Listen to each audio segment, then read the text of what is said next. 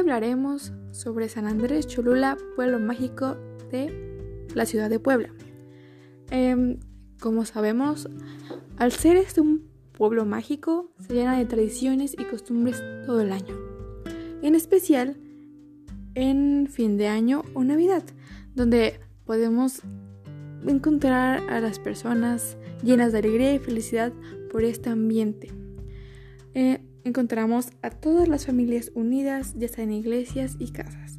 Por eso hablaremos sobre todas estas costumbres que se llevan año a año y que unen a toda la familia.